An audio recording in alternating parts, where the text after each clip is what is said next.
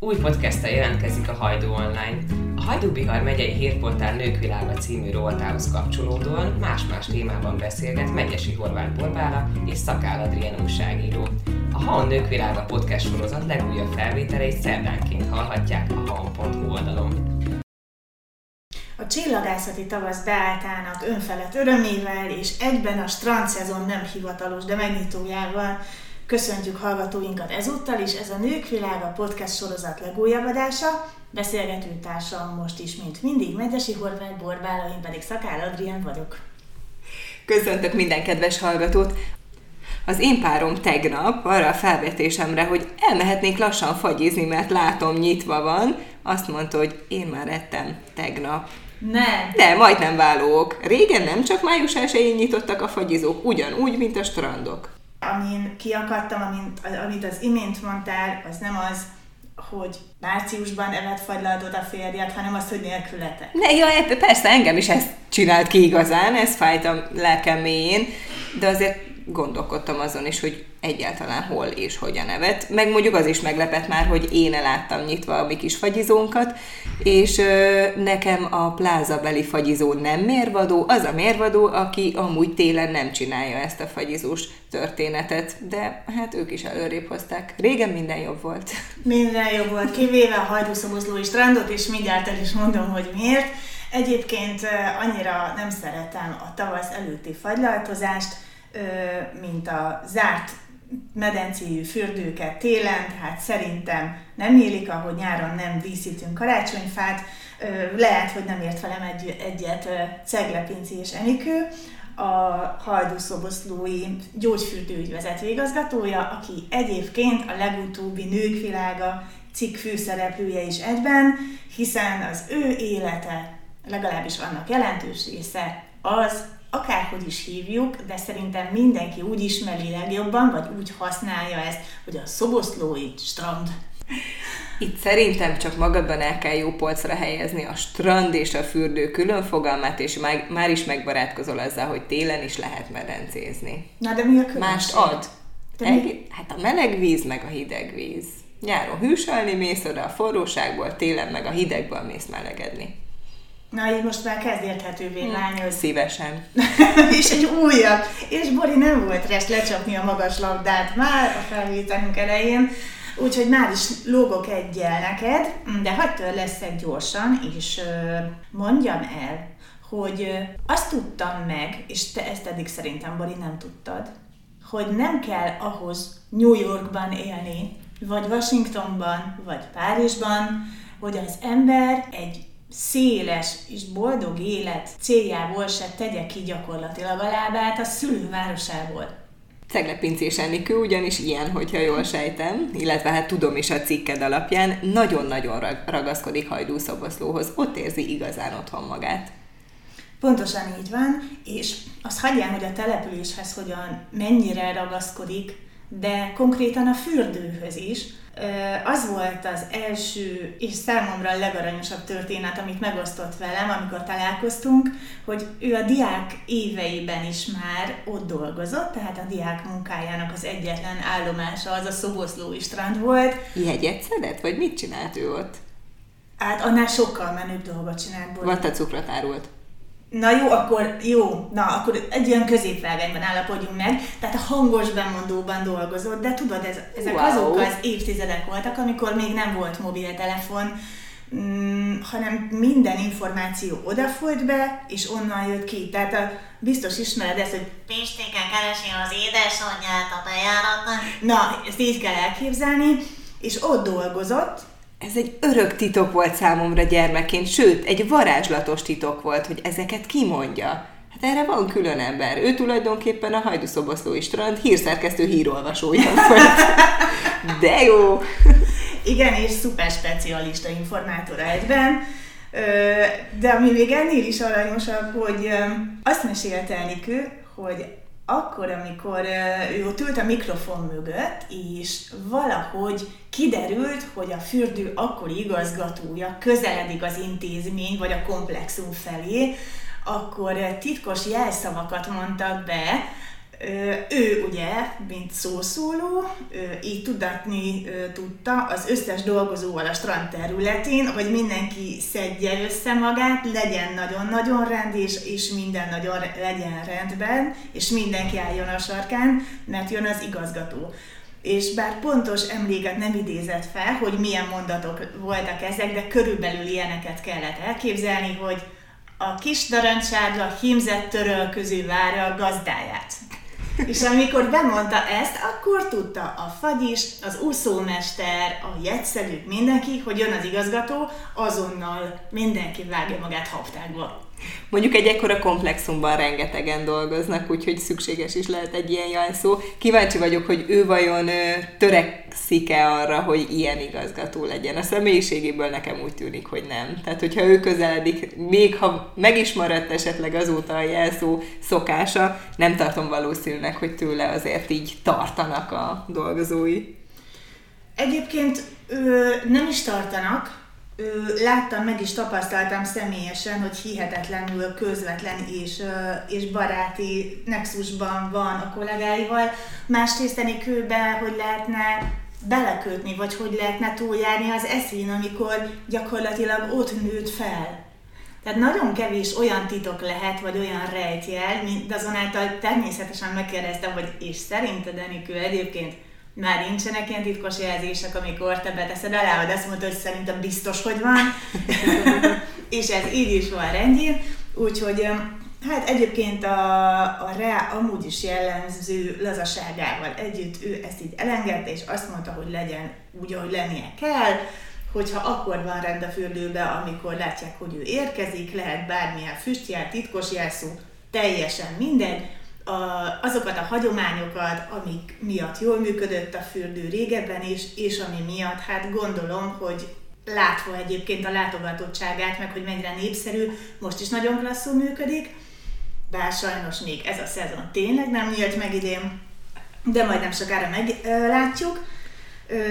Ez, ez valóban így is, így is működik. Egyébként elgondolkodtató volt Bori, és nagyon-nagyon megható, amikor arról beszélt, hogy, hogy oké, okay, hogy ott született, ott töltötte a diák éveit, de amikor már megkapta a közgazdászi diplomáját, ő akkor is úgy dolgozott egy multicégnél utána, hogy home office-ból. Hát azért a szoboszlói otthona, ami azt is elárult egyébként, hogy körülbelül 500 méterre van a fürdőtől, tehát ennyire nem rugaszkodott el fizikálisan sem szoboszlótól. Akkor azért elég gyakran elhangozhat az a jelszó, ami az ő érkezését jelzi. Tulajdonképpen bármikor átugorhat szétnézni. Ja igen, vagy csak hogyha ö, kimegy sétáltatni a kutyát mondjuk otthonról, már is azt hiszik, hogy már a fürdő fele tart, úgyhogy valószínűleg tényleg sokszor becsaphatja. Egyébként van még ilyen hangos bemondó? Nem tudom. Hát bizonyára van, legalábbis én azt képzelem, igen, már csak a kisgyermekeknek az esetleges eltűnése okán is. Vagy azt beszokták még mondani, hogy a hullámfürdő 5 perc múlva üzemel? Nekem ez volt a kedvencem régen. Nem tudom, idén még nem voltam, és talán a hullámfürdő nem is megy, de nem tudom, szerintem be? Azt gyanítom, hogy be.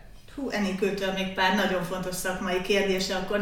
Már is jegyzetelünk ilyen kis csillagozott mondatokat. Kedves Enikő, egyrészt honnan tudjuk, hogy az a hullámfürdő 5 perc múlva üzemel? Ja, szerintem egyébként hol, szoboszlón lehet, hogy nincs is. De az is lehet, hogy ezzel a mondattal végig sértettem ezt a szakmai önérzetet. Eddig ami- hallgatta a podcastünket Cegle Enikő, és most írja az e-mailt az online szerkesztőnek, hogy az egész interjút visszavonná.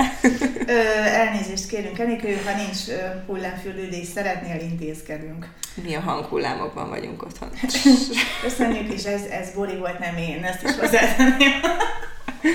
Na jó, de térjünk vissza egyébként erre, hogy, hogy oké, okay, hogy ott élt akkor is, amikor home office-ból dolgozott, természetesen a család alapításának a helyszíne is szoboszló, de a szülei is olyan szinten ragaszkodtak ehhez a városhoz, az édesanyja és az édesapja is Szoboszlón született, és több mint 60 éve ismerik egymást. És ilyenkor nekem a párkapcsolati dolgok eredendő természetének a pozitív tulajdonságai jönnek elő hogy egy kisebb régióban, egy kisebb területen megtalálták egymást. Most ugye bejárjuk a világot, meg tinderezünk, mindent csinálunk, kül- külföldre megyünk, ott találjuk meg a párunkat, aki egyébként egy harmadik országból érkezett, amivel szintén nincsen gond. De azért a régi időknek szerintem egy nagyon szép példája az, hogy az ő szüleik már az elemi, mert akkor így hívták még az általános iskolát, az elemi első osztályában megismerkedtek, és azóta tulajdonképpen összeszövődik a sorsuk. Tehát úgy, úgy ismerték meg egymást, úgy lett párkapcsolat kettejük között, és úgy alapítottak családot, ahol született többek között Benikő is, és ez számomra nagyon-nagyon megható volt, és vissza kellett gondolnom arra, hogy, hogy én miért, miért érzem magam Debreceninek, miért kötődöm ennyire ehhez a városhoz, itt is születtem. Igaz, hogy 46 évvel ezelőtt, és az is igaz, hogy a Tócós kertben, vagy az a vénkertben a mai napig el tudok tévedni, és ilyenkor nem vagyok annyira büszke rá egyébként, hogy, hogy uh, nyilván polgári házban nőttem fel, és a belvárosban éltem a mindennapjaim nagy részét, de, de azért még mindig vannak olyan részek, mondom elsősorban a lakótelepi városrészekben, ahol, ahol még nem igazán érzem magam otthon. De hát ezért is csodálatos ez a város, mert tulajdonképpen megunhatatlan. Amikor néhány éve már a naplónál dolgoztam, akkor valamilyen kerek évfordulója volt, nem tudom megmondani, hogy hanyadik, de jubilált a napló, és egy olyan cikket találtunk ki, hogy az újságírók, illetve hát minden dolgozó kiválaszthatta a városnak egy számára fontos részét. Ott készült róla egy fotó, és néhány mondatban leírhattuk, hogy miért kötődünk ahhoz a részhez. És ez a kép, ez élénken él bennem, Egyrészt, mert egy nagyon rikító lila kabátot választottam erre a fotózáshoz, ami beégett a, a retinámba, de egyébként nagyon szeretett kabátom, és a Megyesi Ferenc gimnázium előtti macskaköves sétányt választottam ott ülök én törökülésbe, és azért, mert oda jártam középiskolába, tehát a Debrecenhez kötődő helyszínek közül nyilván ez számomra a legkiemeltebb, az első kapcsolatom volt, vagy az első hosszabb távú futókalandokat leszámítva, amikor mondjuk bulizni bejöttem Debrecenbe, vagy nem tudom vásárolni,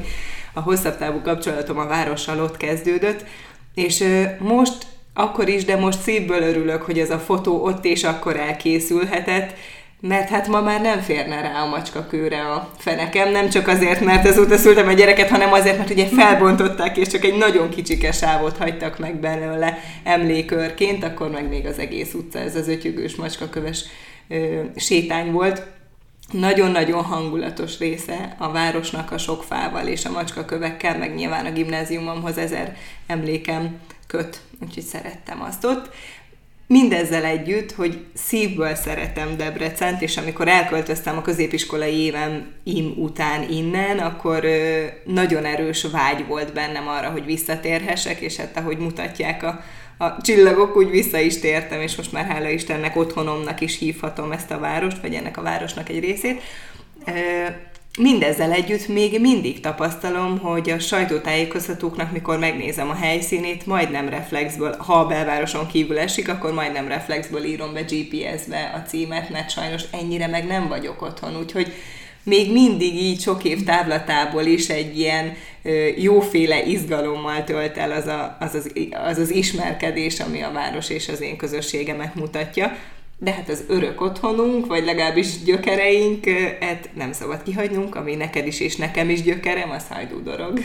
Így van, pontosan. Hát én már, én már nem ott születtem, amikor hajdú dorog szóba kerül, akkor mindig azt mondom, hogy sajnos, de utána, amikor Debrecen kerül szóba, akkor pedig azt mondom, hogy, hogy hál' Istennek. Ennyit Ö... tudtam érted tenni így utólag, hogy ideültem melléd a naplóban, visszajöttem, és ideültem melléd hajdúdorogiként. Jaj, nagyon köszönöm. Természetesen szívesen. ezek a kettő. Ez a második szívesen. Azt hiszem, hogy a kamiótot leváltottuk Bori ö, szívesenjeire, amelyek mindig jókor jönnek, amikor pedig nem, akkor pedig reflektálok rá egy olyat, hogy mégis jónak tűnjön. Hát szívesen volt. Köszönöm. Szóval a, ö, természetesen ö, a szüleink szülővárosa az a mieink is. Tehát ugyanúgy tartom magam például Hajdú Doroginak, igaz, hogy az édesapám és a, az apai nagyszüleim szülőhelye volt ott, de ugyanúgy tartom magam Hajdú Doroginak, mint Debreceninek.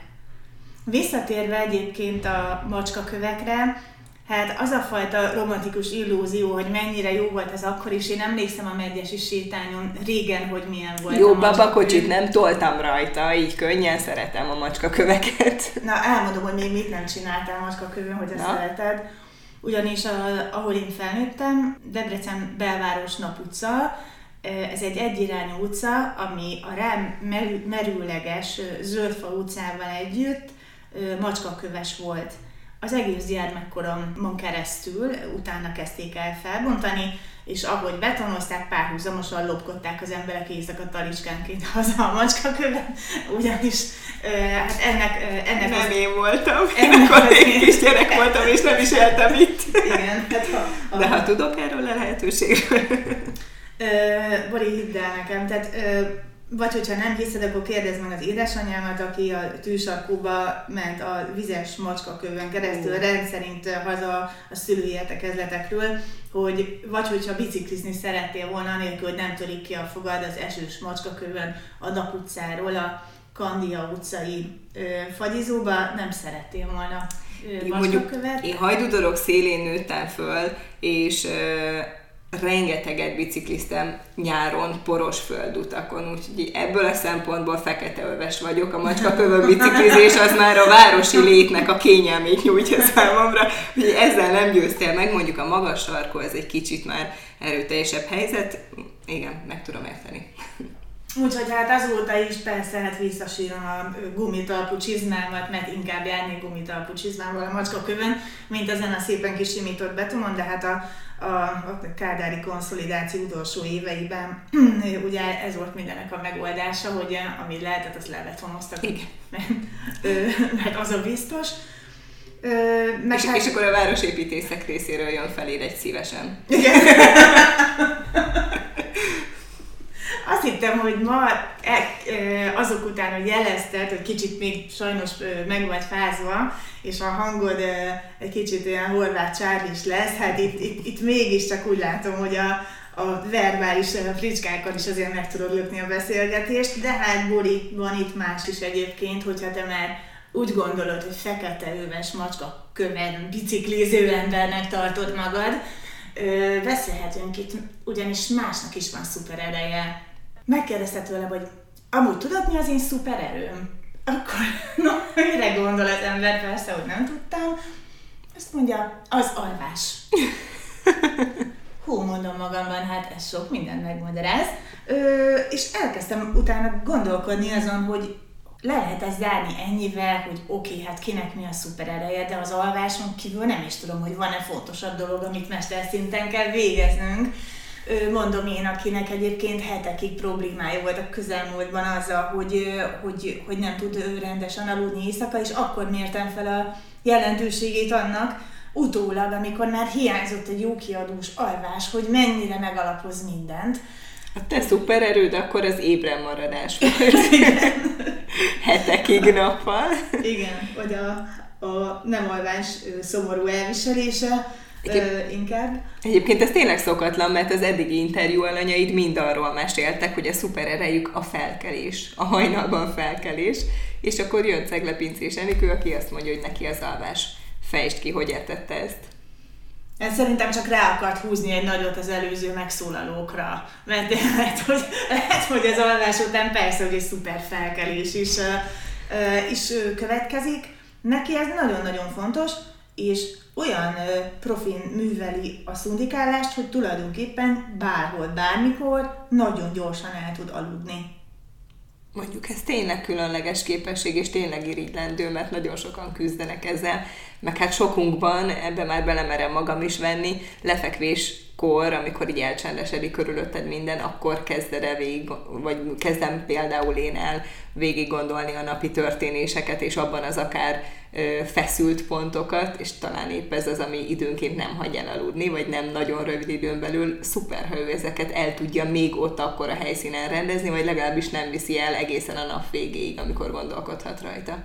Igen, meg uh, annyira sokat lehet erről hallani, hogy uh, élj a jelenben, meg koncentrálja mostra, hogy, hogy engedd el a múltat, még az engedd el fogalmától is már tulajdonképpen kezdek félni, hogy mit is jelenthet, de, de hát szerintem ez majd egy másik beszélgetés lesz. Tehát az, hogy, hogy Enikő olyan gyorsan el tud aludni, az nagyon-nagyon sok mindent igazol, amiről egyébként ezek a tudományok beszélnek, hogy nem aggódunk az eljövendőn, hogy nem értelmezzük, vagy nem bolygatjuk túl azt, ami volt, hanem fogjuk magunkat, és megengedjük magunknak azt, hogy mit csinálunk, simán alszom, miért csak? Azért jó éjszakát szavaztok vége a napnak.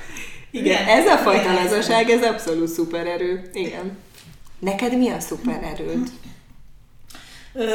Gondolkoztam rajta. Manapság már ez is egy szupererő, nem is kell folytatni. Gondolkozom, igen. Gondolkoztam ezen, hogy mi a szupererőm. Én, én csak arra tudok appellálni, ami, amit a környezetem mond rólam, a szűkebb környezetem. Tehát a hiszékenység. a, a, a gőg, a gőg miatti önbizalom. Elfordítsuk kamerra. Azt mondják rám a gyermekeim, hogy én vagyok a megoldó ember. De lehet, hogy ez nem szupererő, mert lehet, hogy minden gyereknek az anyukája megoldó ember. De a szűk baráti köröm is olyan embernek tart, akihez lehet fordulni, és akkor megoldom a dolgokat. De nem helyettük, de hanem, hanem hogy vannak ö, helyzetek, amikbe, amiket átlátok, és akkor megoldom valahogy, bárhogy. Az eszközökről nem nyilatkozom. De a dolgok megoldódnak, úgyhogy, úgyhogy ez az én szupererőm sokan, sokan az együttérző készséget is annak tartják.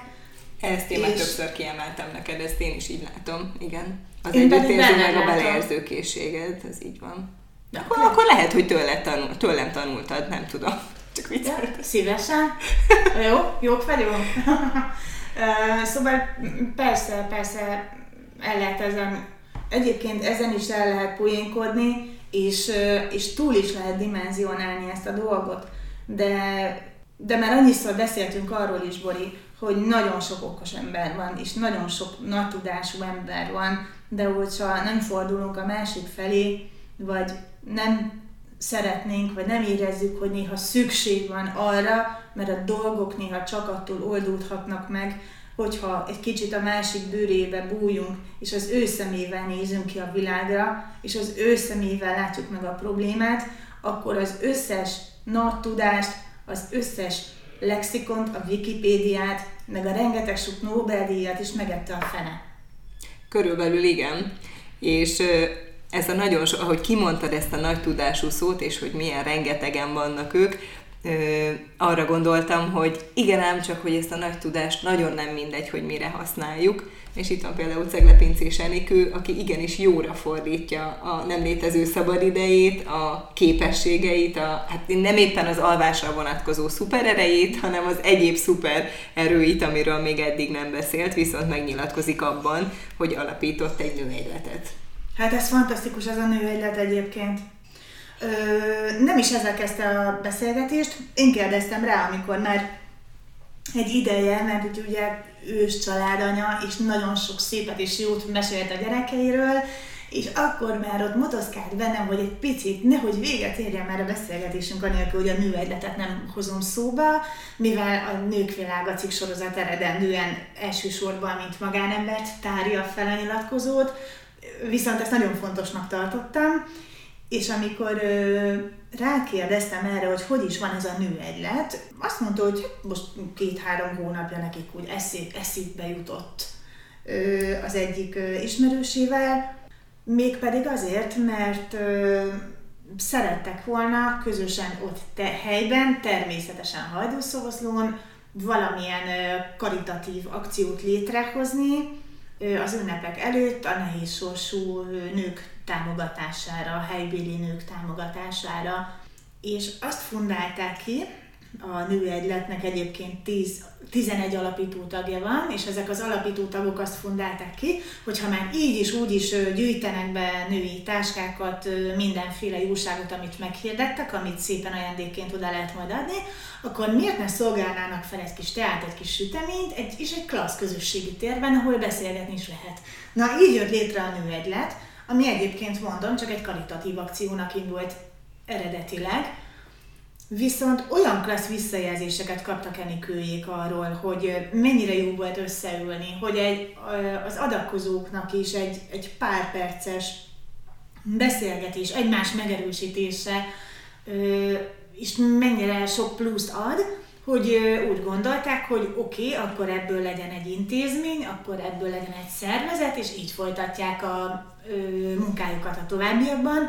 Azóta már tartottak valamilyen mentálhigiénés előadást, ebben részletesen nem mentünk bele, de valamilyen pszichológus beszélt, tehát egy beszélgetés est, esten is túl voltak, és egyébként most hétvégére, március 24-ére szervezik az első nőegyleti egészségi napot, felvetődött bennünk, amikor ezt megemlítette, hogy, hogy mennyire klassz lehetett régen a nőknek a fonóban. Egész pontosan úgy vetette föl, hogy erre igényük volt a nőknek, és ez a megfogalmazásmód nekem nagyon-nagyon tetszett, és itt maradt bennem, ahogyan olvastam a cikket, ő azt mondta, hogy régen a nőknek szüksége volt, régen is szüksége volt a nőknek arra, hogy egymás között legyenek. És ez egy annyira szép megfogalmazás, hogy egymás között lenni, hogy beviszed te is a magadét, azt, amit te vagy, és ezzel valahol, valahol így zárod a kört, és te azon belül vagy.